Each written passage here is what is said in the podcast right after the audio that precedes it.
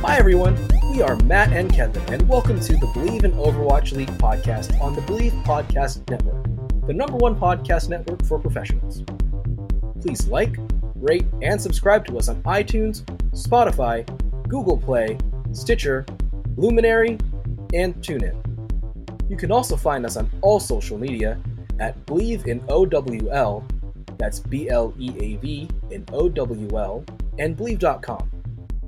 This week, we'll recap the weekend's play-in tournament and the highly anticipated debut of Sigma into the league.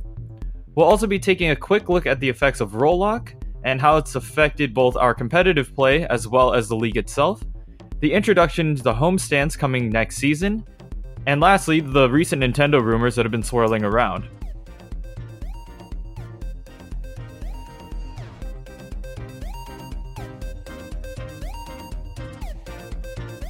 All right, so I guess let's start. All right, I'll pull up the thing. Yeah, quick check-in. Today's Labor Day. How's your Labor Day been? I'm recovering from a con. I went to an anime convention up here, so nice. Hung out quite a bit. How about you? Did you do anything?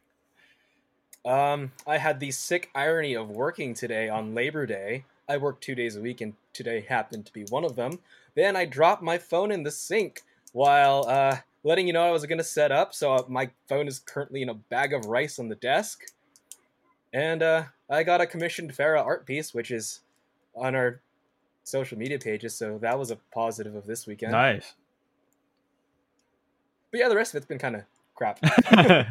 Yeah. I've just been slowly recovering from the con. It's just been like a lot of walking around and, you know, people sneezing and stuff. You know, con flu is definitely a thing. So just making sure that you you dodge that. Wash your hands. Be a good person. The internet has been kind of aflame for the past week or so because of Nintendo. If you haven't heard, to all our lovely listeners, a Switch case featuring an Overwatch logo was leaked online, I think from Amazon. So that's fueled a lot of rumors of a port of Overwatch coming to the Switch. And for Super Smash Bros., two characters for their first combat pack have not been leaked out yet, although there have been some rumors from some leakers who have been proven right before that it could potentially be an Overwatch character, in the sense that it's not someone that anyone's kind of requested yet. And then a second leak tip that it could be a character with a mecha.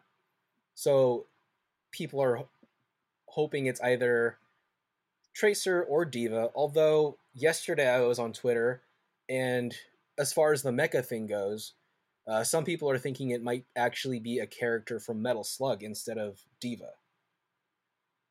But I do agree, like, if they are going to go in the Overwatch route, D.Va's definitely the better pick, just because we had that, we discussed it a little bit earlier, but D.Va has enough abilities to be used as a fighting character. Tracer only has her pulse pistols, blink, recall, and pulse bomb. When you have D.Va, who's got, like, you know, boosters, defense matrix, you know, micro missiles, then her fusion drivers herself, self-destruct, eject, all that other stuff. You have enough abilities to go around. Right, and we could see kind of a return to the gameplay style of Samus back when Smash came to the Wii, where you ult with self-destruct and then Baby D.Va pops out and you're playing as Baby D.Va the way you used to be able to play as Zero Suit Samus. Yeah, the only thing is that, like, we have to figure out if Baby D.Va is going to be useless or just get staggered really hard, or are you going to purposely hop off the map at that point, or like, well, yeah. It was a deal, but maybe that, yeah, as you stated, it's a mechanic that we don't have because Zero Suit Samus is its own thing now, and regular Samus is their own character, so we don't have to worry about that. But if they want to bring it back with D.Va, go for it. Now, what do you think the actual likelihood of a port and an Overwatch character coming to Smash is? in my opinion, I feel like it's very difficult to play Overwatch on the Switch, not only because it's like frame heavy and like it requires a lot of power. It's also something that you can't just like bring around with you everywhere. You need to connect to that Wi-Fi if you want to use it, and not everywhere has Wi-Fi. Exactly. It's one of those games where if you don't have a Wi-Fi connection, you're playing LAN. And what are you going to do? Just sit in the training room like all day? That's it. Right. Like, and then we had talks of Overwatch League or Overwatch 2 being player versus environment or PvE. If that's the case, then that would be a better port for the Switch, because you don't have to worry about Wi-Fi connectivity. You can kind of do it with your friends, kind of in a Left 4 Dead kind of situation. I think that would be a better port and a better way of playing it. Here's the hoping. Yeah, exactly. Yeah, I guess we should talk about... It might be old news by the time this comes out, but at least it's something to mention. The delay of Season 18. We had a mini Season 18. People did their placement matches, and people believed it was either a hard reset or just a huge bug. Either way, Blizzard has addressed it. They have taken Season 18 off for a little bit, and they're saying, hey, yep, we messed up. We need to do a hot fix. So they're working on it. Essentially what happened is professional players were posting like, oh, they did their placements, and they ended up being in like gold or platinum. That's where like I sit, gold or plat, and I don't want to be facing off against Custa or Choi Hyobin or Sinatra. Okay, like I think they're great players. Please don't let them show up in my game.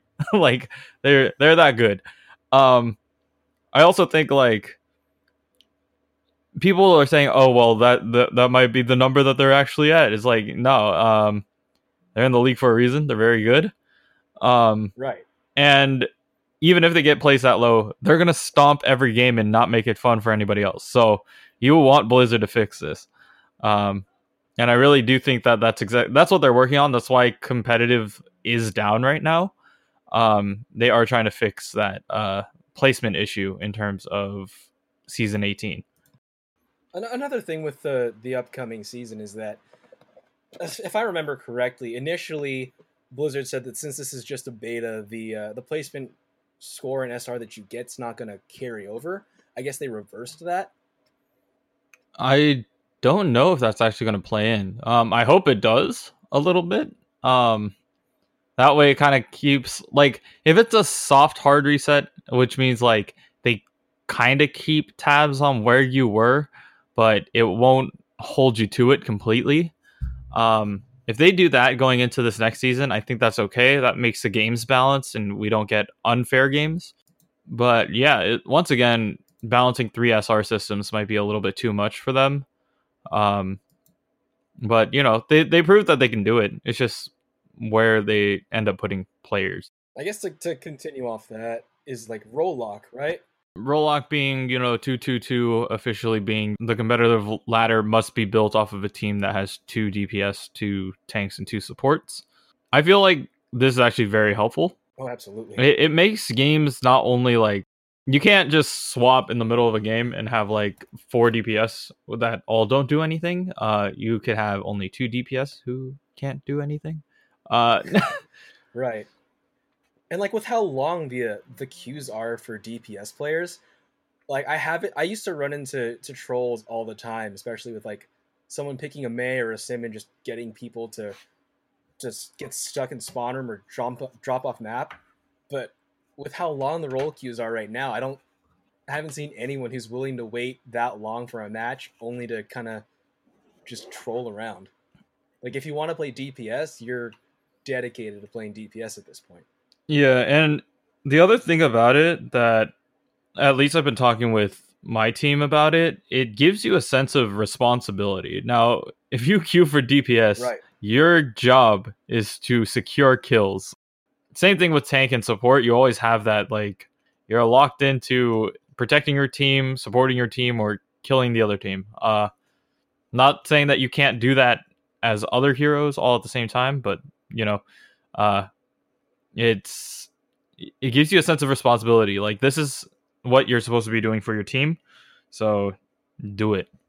Well, the thing that I've noticed for me is I have a really high DPS SR. I have a really high healing SR. My tank SR, and I was tank maining, I guess for the last two seasons I've been tank maining, but as soon as this 2-2-2 came in, my tank score plummeted. I don't think I've won more than 5 matches when I'm playing tank.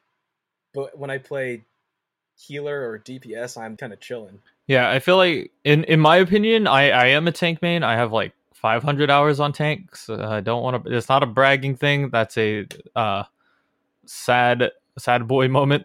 But it does come down to like kind of a feeling that I have. Like, if you're playing in diamond or plat or whatever rank tank you are, right? Your tank game is only as good as the DPS who can deal the damage, because your job is to keep them alive. And if they're alive, they should be able to kill things, right? That's like kind of the mentality that I've had to take into my comp games. It's like, if my DPS can't hit things, I have to be the one to do it. Like, I'm next in line. Unless you're like healer Moira, and then you just get gold elims. Yeah, anyway. You just throw in a ball. Like, you know Moira's going to be dealing damage anyways. Like, that's her whole kit, like to deal and not deal damage. Like, heals. So that's why a hero, honestly, if we want to loop back around to Sigma, like, Sigma deals damage. Sigma does a lot of damage. Like, he does... Yes, he protects your team. Yes, he absorbs damage, but he also deals a ton of damage. That's something that you have to take into consideration when you're trying to play these. Where do you think... Like, you're down in LA. Where do you think you would want to see some of these homestands at? I think that some places have announced where they're going to put them. Like, I know San Francisco's already, but, like, is LA going to grab Blizzard Arena again, or are they going to go like the Staples Center, or are they looking at more diverse locations rather than, you know, just going back to Blizzard Arena? The easy answer is just to keep Blizzard Arena because it's already there, and the Overwatch League fandom already knows it, already loves it.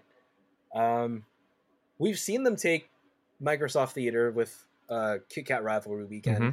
I'd love to see if they could, as the LA homestand teams fill Staples Center. I know Staples Center has definitely been filled before with esports events, but with everybody being so spread out now, I don't know if it would be a thing. I would personally love to see the Valiant and the Gladiators both have their own kind of individual home stadium, not to get a thing that we've had before with LA teams where, like with Blizzard Arena, they'll just kind of switch off who is the home team. Mm-hmm. Or with the Lakers Clippers, you've just got them doing the same thing where they'll just kind of switch off.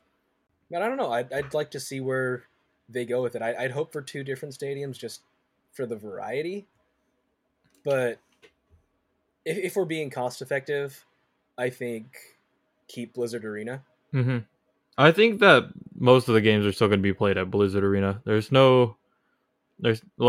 That's just where the main stage is. Whenever they do their homestands, they're only going to do however many teams happen to be in the league at the time.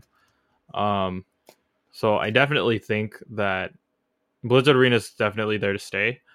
In terms of SF, they announced that they're going to the Cow Palace, which is it's a solid venue. And then also the San Jose Civic Center, which is right across the street from where I was this weekend. I was at the San Jose Convention Center for that anime convention. It's also a very nice venue. Honestly, if I were the SF Shock, if I had another pick, like another place to go, I know that IEM has been held at Oracle Arena before, and it would also be a very cool way to tie in the Bay Area's history recently, considering that, you know, the Warriors finally got a new stadium at Chase Center, which is in San Francisco. You could let them, you know, have their super expensive arena, take their old arena. It's close to BART, so close to public transportation, so anybody from anywhere can get there. And it's got some pretty good seats still. It's not like it's run down or anything. You have an option to to have a very good event there. And it's been proven before, too. Like, we've had IEM at Oakland for 2 years or something like that. So definitely Oracle Arena is on my list of places that I want to go see the SF Shock. Hopefully at that time, I could either be helping them out with that production or, you know, at least in the audience. I want to ask you, Matt, did you order tickets for any of the homestands? No, not yet. I am kind of poor, but it's on my list of things to do that I definitely want to go out. I haven't been to a game since, I can't even remember when. It was whenever they were giving out the Soldier 76 statues. Oh yeah, that was a... Yeah. I remember that day. My brother texted me. He's like, hey, they're giving away statues. 10 minutes later, I'm like, okay, are you free that day? He's like, why? Because I just bought us tickets. Yeah. There you go. Personally, for me, for an LA stadium, I just thought, I know that there's a lot of really big Valiant fans at UCLA. Mm-hmm. No bias there. I mean, I didn't go to the school or anything, but I know that Poly Pavilion's a great little venue for concerts or sporting events or anything. Mm-hmm. So, I mean, if LA in its 100th year thing wants to assert its dominance as the proper LA school, that would be a great venue to see them play. I don't know if that would work out just with rights and the economics of it all. But I mean, hey, it's an option. I mean, the SF Shock were also thinking about setting up shop at UC Berkeley as well. So, ooh. They were definitely talking about there was hope there. So if that ends up becoming a thing, you know, there's definitely schools that will be down to host it, because that's also another thing that we could talk about, like the bridge between collegiate and professional, you know, Overwatch. If either they could either recruit for tier 2 or tier 3 from the collegiate scene, it also keeps the teams closer to like their target demographic, which happened to be, you know, younger kids, especially now. And also having like your team close by would probably inspire, like you could have them come down and talk to kids during practice and, you know, give them hope and other stuff. So that's going to be very interesting to see if that ends up playing into like full on homestands or full on game, like specific places. So we'll see how that goes. I don't know about pricing for the homestands either. So I heard that each team gets to set their own price. The Shock settled on $60 for some of these pre-sale games. And it's because like they're not just selling tickets for one game. They're selling it for like the whole weekend. I don't know if they're going to do it for where you can just buy it for one day, but if it happens to, I would hope so. Yeah, because like some people won't be able to make both days. I feel like if you broke it down, like if general admission for the Shock, it's $60. So if you did GA for like 35 or like for one day, that probably would make it would still incentivize people to buy the full, you know, 2 day one if they wanted to go for both days. You're in essence saving $10. Yeah, you're saving $10 if you're going for both days. But yeah, it's something that they could at least think about. And the other question always comes down to like, what's going to get me out of my seat? Like, considering that we are the fans, and if we don't go to this event, we're just going to watch it on Twitch anyways. So yeah, what's the difference? The main difference is obviously the home crowd feeling. You get to meet the players in person. There's a whole bunch of stuff going on. But at the same time, like if you're just there to watch the game, you can watch from anywhere. And with the thing about the multiple stadiums is when it was at Blizzard Arena, there was one place to go. Mm-hmm.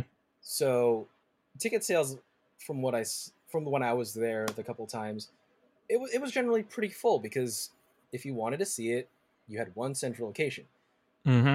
With all these separate arenas, how often is it going to actually sell out? How well is it going to do economically to be able to justify having this many arenas and not everyone just in one place? Yeah. Plus you've got the teams having to fly everywhere. Mm-hmm. Whereas opposed to like now they have their houses and training centers in LA where it was easy and central for everybody.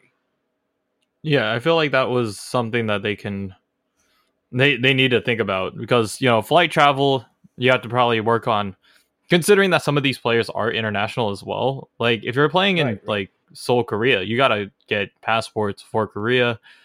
Same thing the other way. If you're trying to go to Europe for London or for the Paris Eternal, like you still have to work on all that. So I'm glad. I'm honestly glad that they're bringing teams out to where they can be, where the fans are, where the homestand is.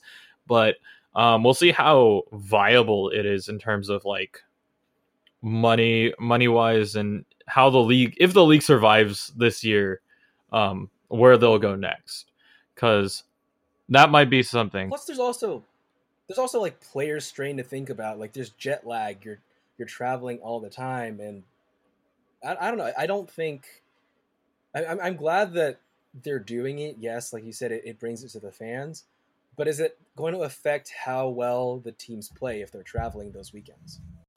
I would like, honestly, if they had the full schedule, if they are going to do like full on homestands in the future, right? Like, let's say if they do build like what they already have, they have like Fusion Arena, right? For Philadelphia. If each team ends up building something like that, will there be like a full on calendar where we'll be like, okay, during this stage, they'll go to the East Coast. They'll play this team, this team, this team, this team. Then go home and play a couple teams there, like the same way how essentially like the other pro leagues do it. They have a full on schedule, so you know which teams are going to be in town and versus who. But overall, I'm excited about the news of the homestands. They're bringing it closer to the crowds. I'm going to try to be at the other ones. Obviously, you know, it's hard to afford to have fun, but yeah, story of my life. That is currently our generation. It's like if we have money to spend, we're spending it on rent. You think that we're gonna have fun? So yeah, it's gonna be interesting. The play-in tournament. We were talking about the bottom. What it was the 7 through 12 position teams. The bottom six, who were talking about essentially playing for the last two spots for the playoffs. Was there any favorite team that you were looking forward to seeing play in this play-in? I was really pulling for the Dragons. Like, I told you this before, but going from the team that had the longest losing streak in professional esports or just professional sports history to playing for a spot in the playoffs, and like they rocked on day one, and then day two they were facing Spitfire. Right? Yeah. And to go face against the Spitfire and push it to like last round of round 8. That's like when they say that Overwatch League is an anime, like this is true anime status. Exactly. I totally agree. Like the other team that I was keeping an eye on was obviously the Philadelphia Fusion. Of course, them, you know, they had to face the Dragons in the first round, and they wanted that redemption fight against the Spitfire, considering that they were the last two teams from last year's championship. So right. I wanted to see that come back together, but you know, the Shanghai Dragons definitely pulled it out, and they're proving that, you know, last year's record doesn't mean anything now. They're coming out and they're swinging. That's not to discount, obviously, the other half of it. We had the Charge and the Hunters who were playing for a shot at the Seoul Dynasty.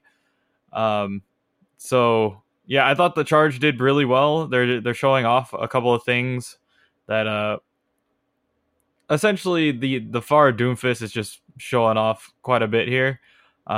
Yeah. And they really did study their opponent. With Chengdu, they made sure to shut down Among on the hamster. Just made sure that didn't do too much. But yeah, they really did their homework, and then try to bring it to Seoul. Didn't go according to plan, though.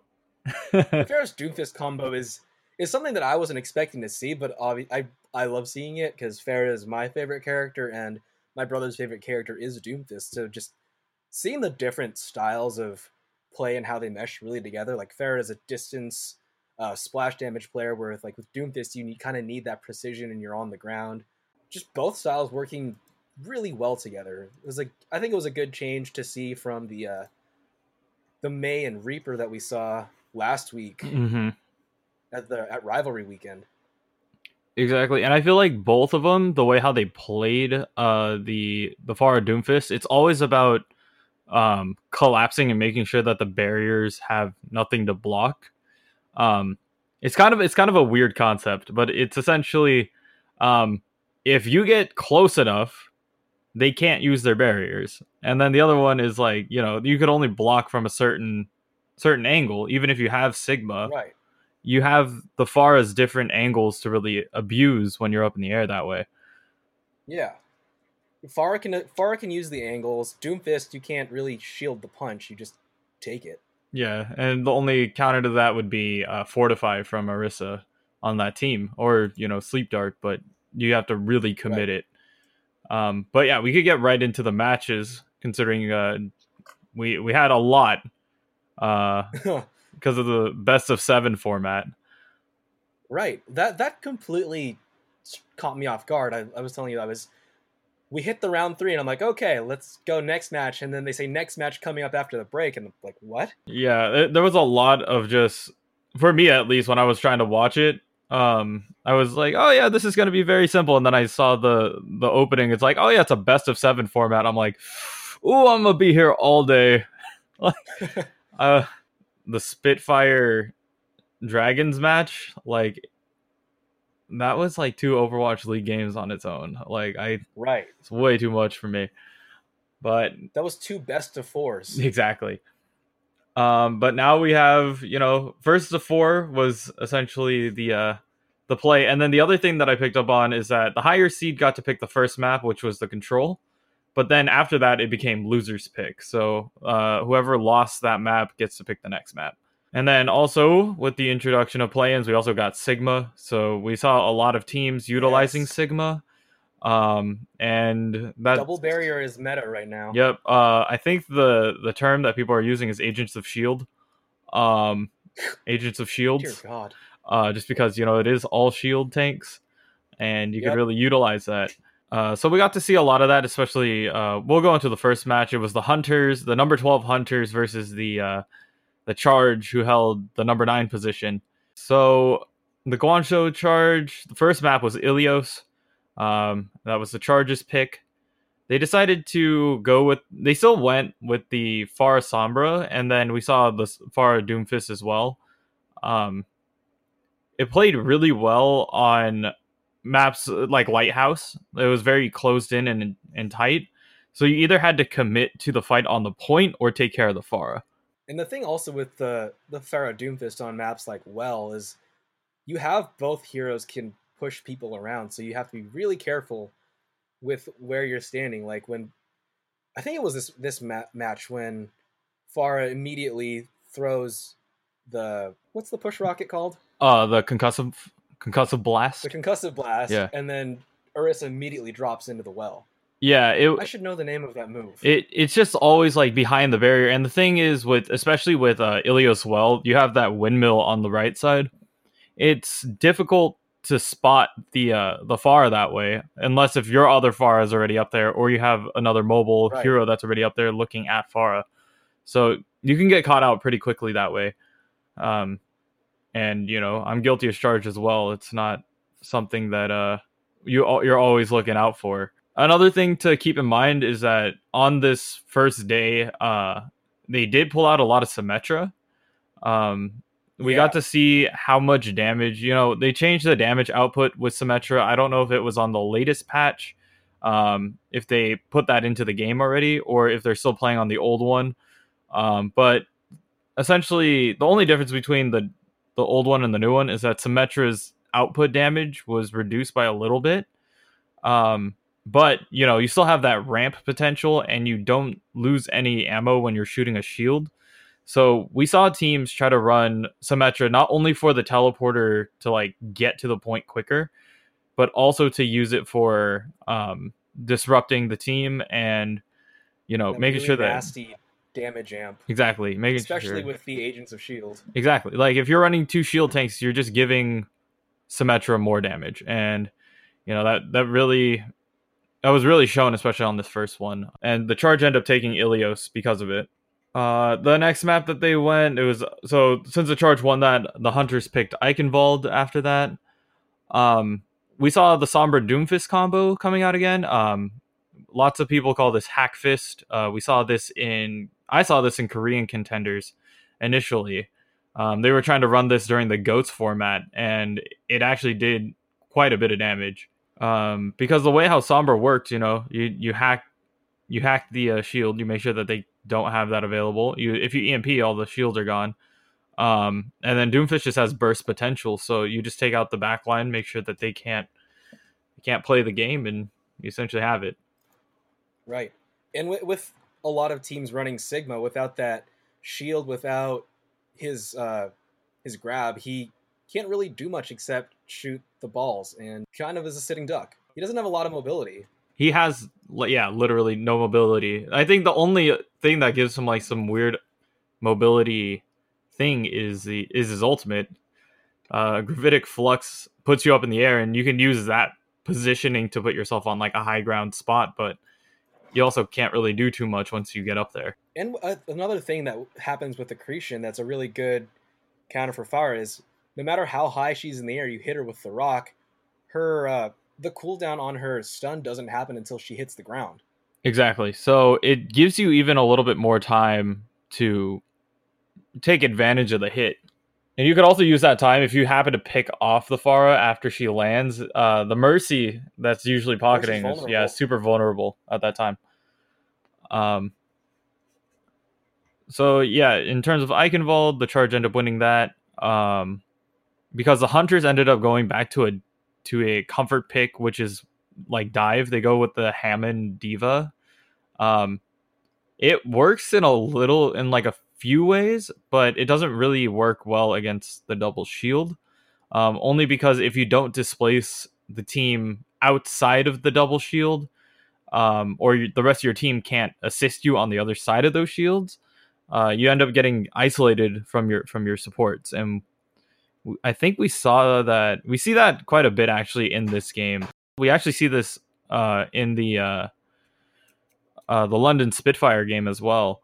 When you're diving, you leave your supports very vulnerable, and teams that recognize that can really take advantage of that. But they end up taking out the healers first and then rotating back the other way, and it really helps solidify their dominance.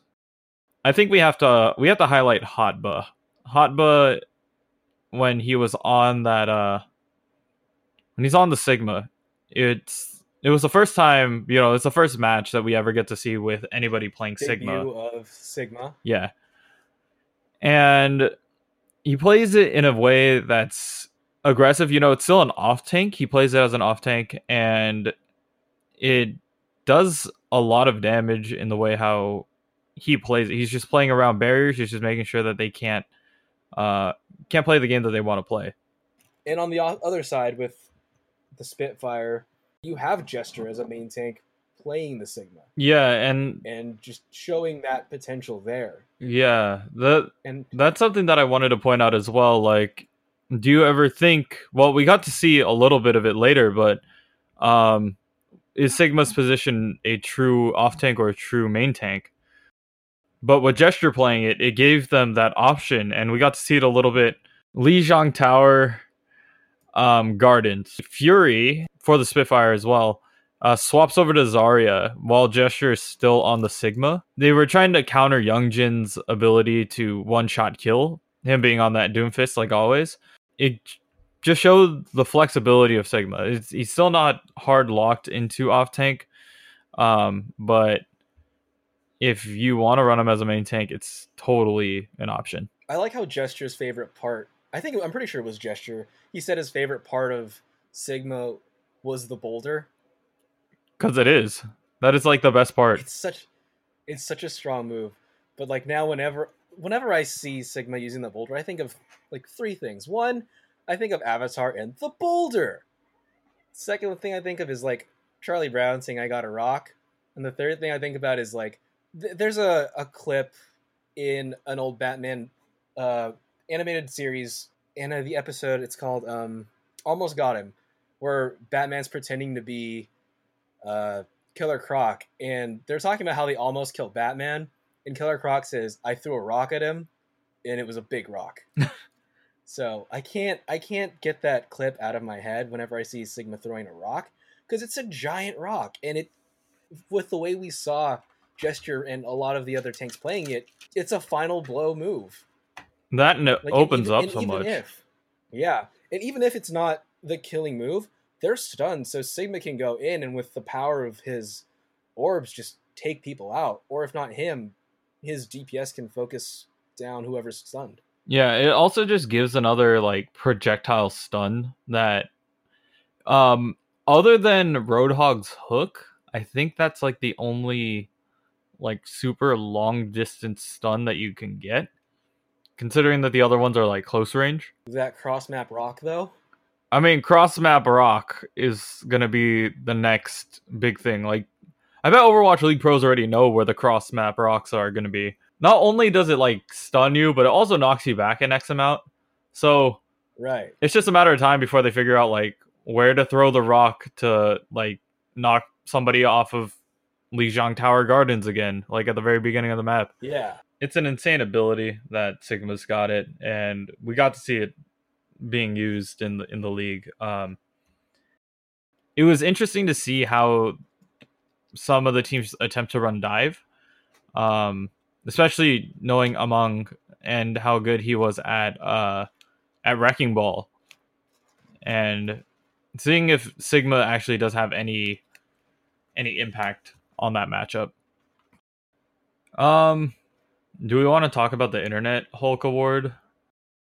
For the Internet Hulk Dennis Havelka Award, it's good that they're recognizing more than just gameplay. They're recognizing sportsmanship. They're recognizing like positivity and things outside of what sports is kind of typically known for, which is just performance. Yeah, it's like the Magic Johnson Award. I think I forgot what they have. Right.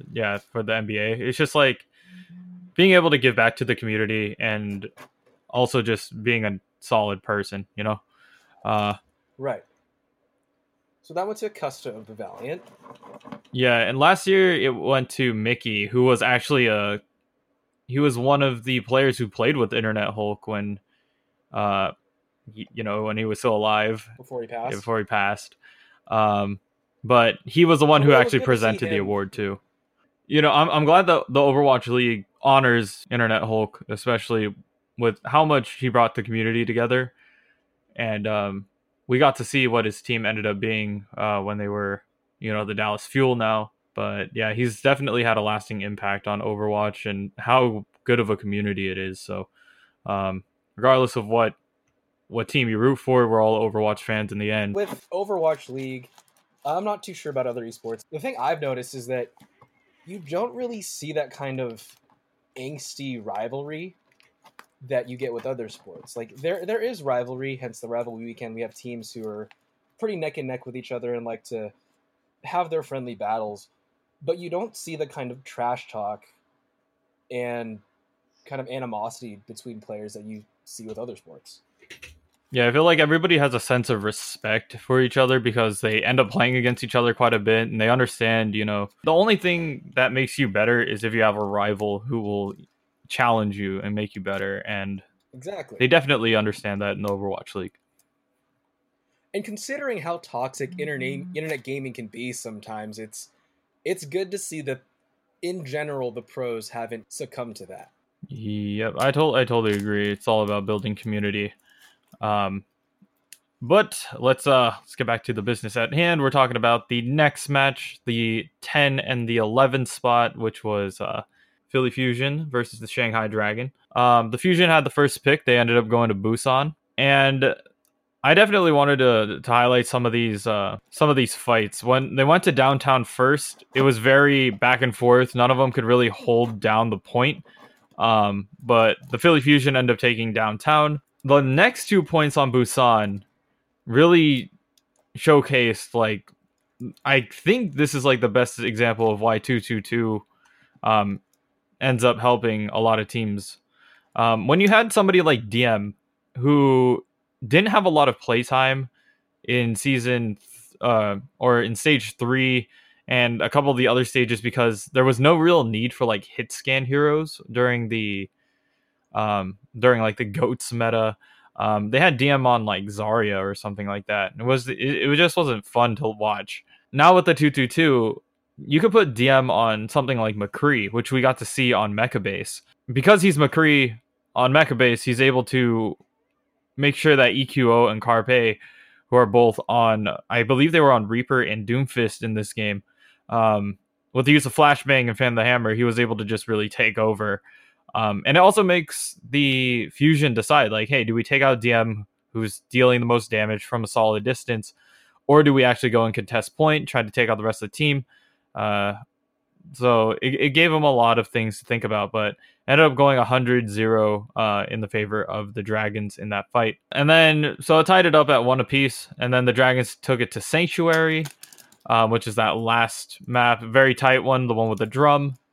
And DM just put on a clinic again. On that map, it's got so many long sight lines that if you're a Widowmaker, like if you're a Widow specialist like DM, or like a hit scan specialist, you know that they're going to be doing things that are insane. And DM on Widowmaker, nobody had an answer to it. Fusion didn't have an answer against that, so they just got destroyed by it. So if anything, it shows that the Rollock, it enables more of the DPS players to show what they're made of, and show that, you know, they can still hang. It allows a lot more variety for players and characters that we haven't really seen in a while. Whereas for when you had the GOATS meta, it was always GOATS every time. The only variation that I really saw was if it was Sombra GOATS or something like that.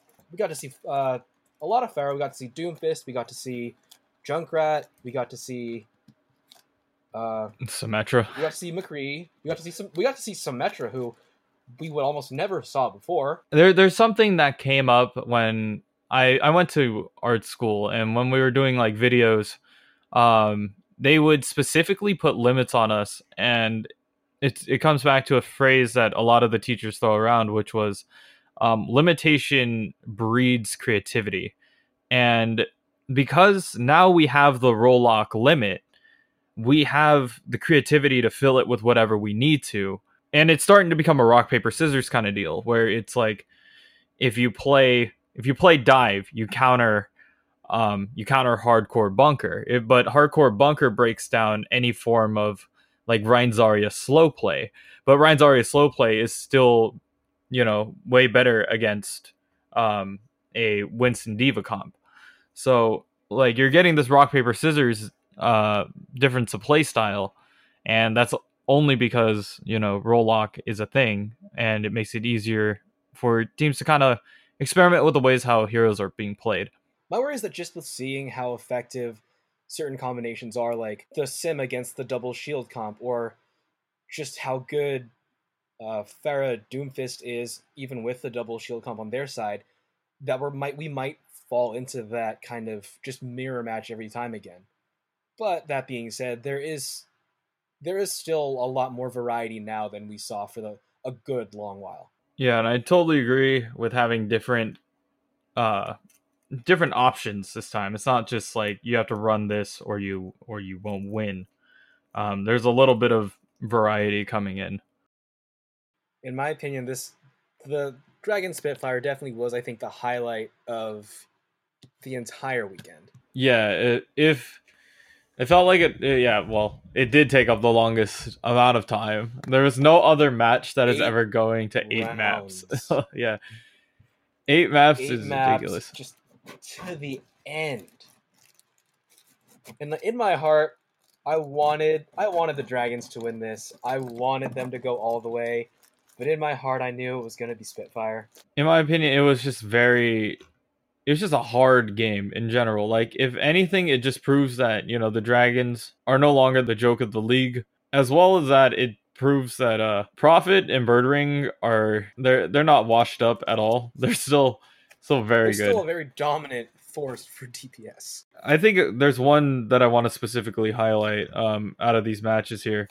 The Hanamura game, that was when we got to see the champions return. On the 2CP, the Dragons end up picking Hanamura. The Dragons have a very easy time capping the first point. The Spitfire essentially went into panic mode. They let them have 64%, and then they stopped them there. The Dragons tried to create more pressure, but then we got Profit back on his Tracer, which is like, it's essentially the one clip that we got to see from last year that won the whole league when he ended up going like 1v5 against the Fusion.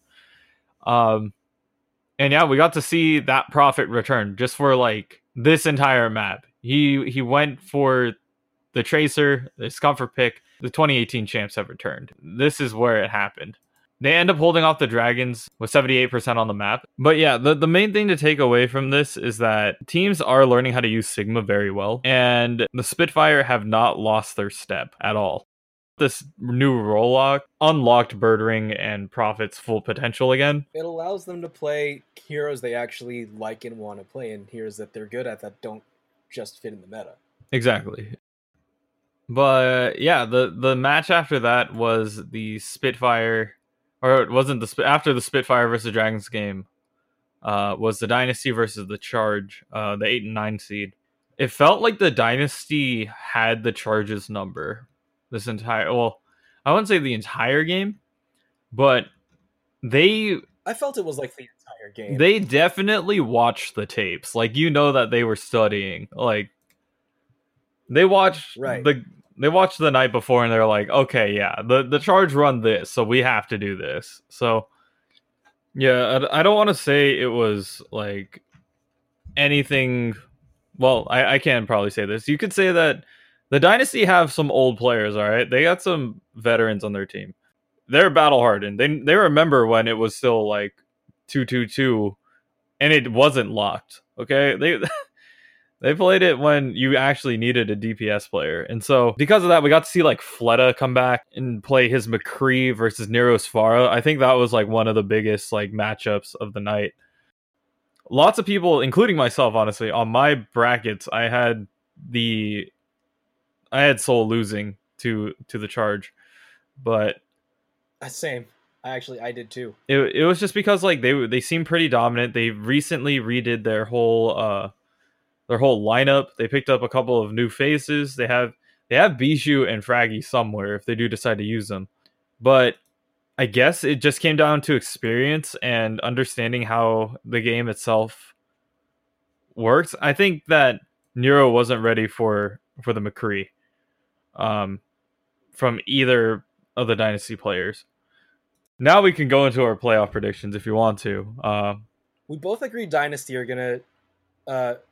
gonna probably fall to the Titans. Yeah, the Titans are still really strong. Just because how dominant the Titans are, and they've proven with this new meta that they're not just a GOATS team like so many people predicted, that they've adapted really well and they know how to play around the 2-2-2 pick. I'm not sure who I have for Spark v Gladiators.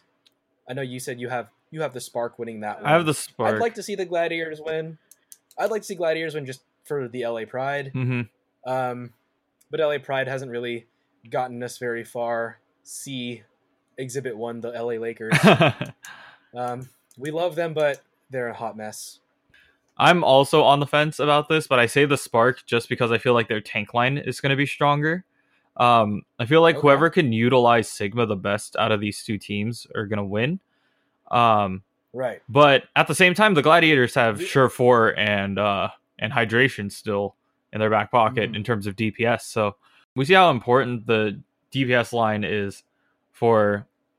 we saw it for the Shanghai Dragons and other teams where they were using the Doomfist Pharah and other things like that. So I feel like the Gladiators have that in their back pocket, but whoever could use the tank line, I feel like, is important. Yeah.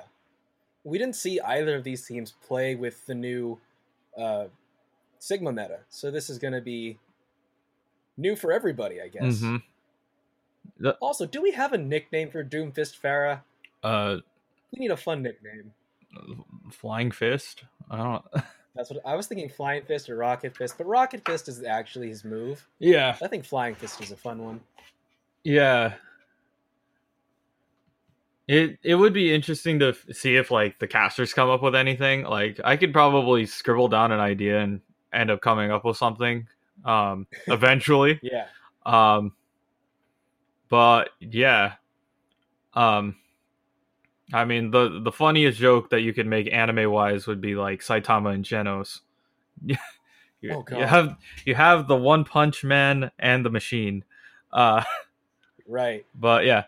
We'll see if that ends up playing out, especially in some of these matches. As you said, we haven't seen some of these teams even play with Sigma yet. So we'll see if that comes into play, especially in these next couple of games here. NYXL versus Spitfire. We're both split on this. You have NYXL. Yeah. I have the Spitfire. This is... The only reason why is because I feel like history's going to repeat itself. Okay. NYXL are very good on paper. They are very good at their DPS line. They know exactly what they want to do, but they have a sense of choking in these big stage things, okay? I think it's going to happen again, but if not, that's okay. I kind of do want to say, though, I want to see Sebi Obe come back on stage, please. Bring him back and let Profit go 1v1. Like, him versus Profit is, like, something that I'm actually looking forward to. So good thing we get to see that next week. And finally, for Shock v. Rain, we're both putting Shock on this one. I'm not biased, but I sat down... Oh, not at all. I'm not from the Bay Area or anything. But in my opinion, it's just because I actually sat down next to Nevix when we were at the California Bear Cup. This was before Sigma was announced. And he's like, yeah, essentially they're having me play these crazy like extra heroes. Just in case of something, if a new hero pops up. And so that was before Sigma was announced. The next day, Sigma was announced. Right. And then I ran into him at another event.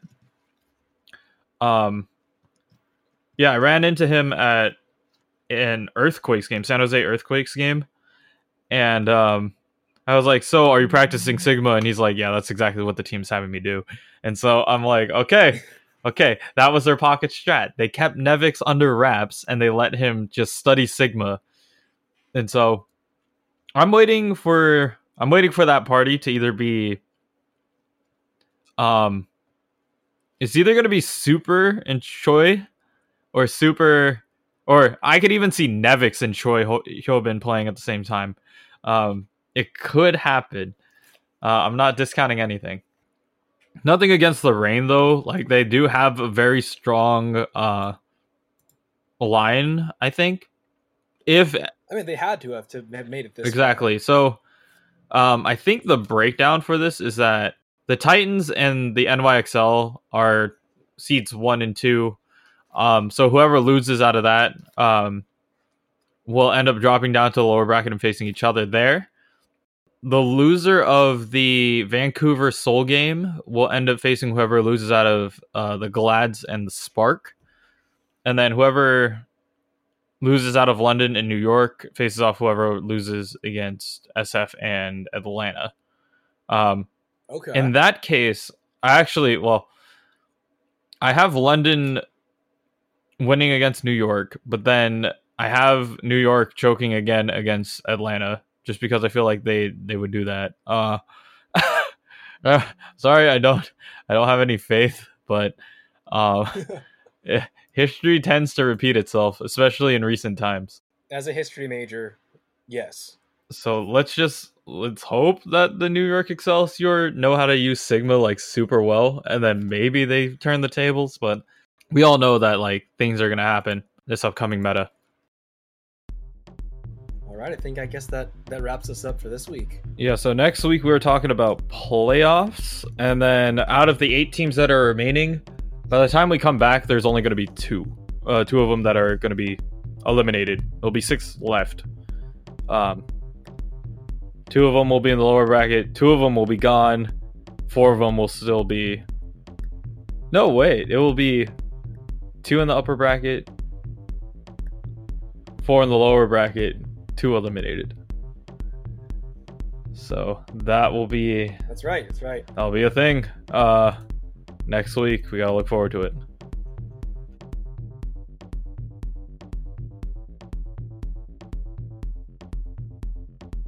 Thanks for listening to this week's episode. Like what you hear? Please like, rate, and subscribe to us on iTunes, Spotify, Google Play, Stitcher, Luminary, and TuneIn. And follow us on all social media at Bleav and OWL. That's BLEAV and OWL.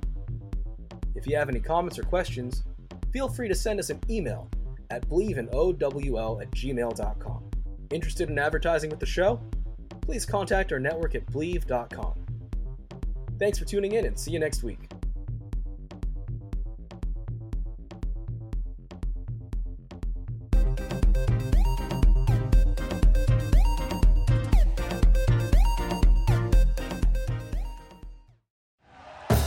Thank you for listening to Bleav. You can show support to your host by subscribing to the show and giving us a 5-star rating on your preferred platform. Check us out at Bleav.com and search for BLEAV on YouTube.